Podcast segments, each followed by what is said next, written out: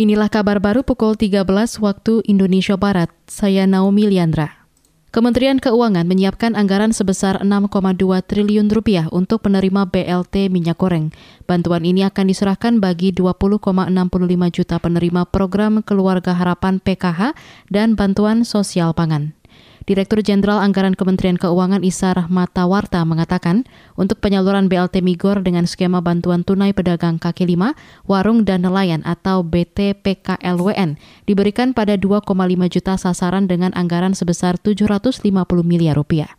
Anggaran itu nantinya akan disalurkan melalui TNI Polri untuk sasaran BTPKLWN dan ke Kemensos untuk penerima PKH dan Bansos Pangan. Nanti kita dengan kedua ketiga institusi ini tentunya akan terus cermati, kemudian kekurangan untuk bulan-bulan berikutnya nanti kami akan lakukan secara menyusul.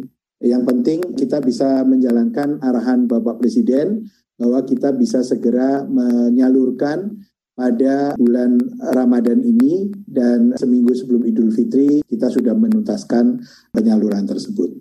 Direktur Jenderal Anggaran Kementerian Keuangan Isa Rahmatawarta menambahkan, percepatan penyaluran BLT Migor ini dapat dilakukan karena penganggarannya diambil dari program yang sudah ada yaitu Bansos Pangan, Kemensos, dan Bantuan Tunai Pedagang Kaki Lima, Warung dan Nelayan atau BTPKLWN. Dua skema itu merupakan program dari Pemulihan Ekonomi Nasional atau PEN 2022. Kodam 6 Mula Warman mendirikan posko di kawasan ibu kota negara IKN Nusantara. Panglima Kodam 6 Mula Warman Teguh Pujo Rumekso mengatakan pendirian posko tersebut bertujuan untuk pengamanan pembangunan IKN. Kata dia, sebanyak satu regu personil TNI Angkatan Darat sudah ditempatkan di lokasi dan secara bertahap akan ditambah hingga satu peleton.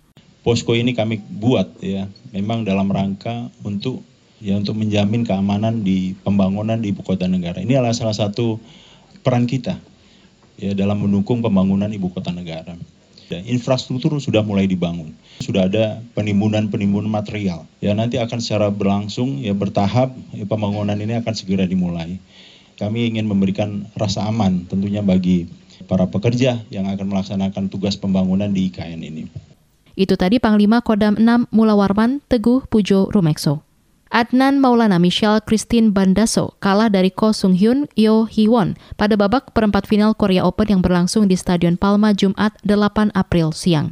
Di awal, Adnan Michel sempat memimpin 2-0 dan 5-2 melawan pasangan tuan rumah.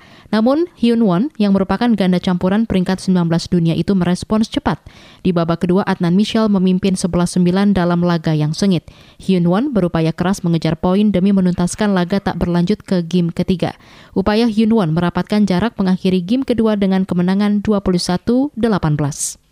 Saudara, demikian kabar baru KBR. Saya Naomi Liandra, undur diri.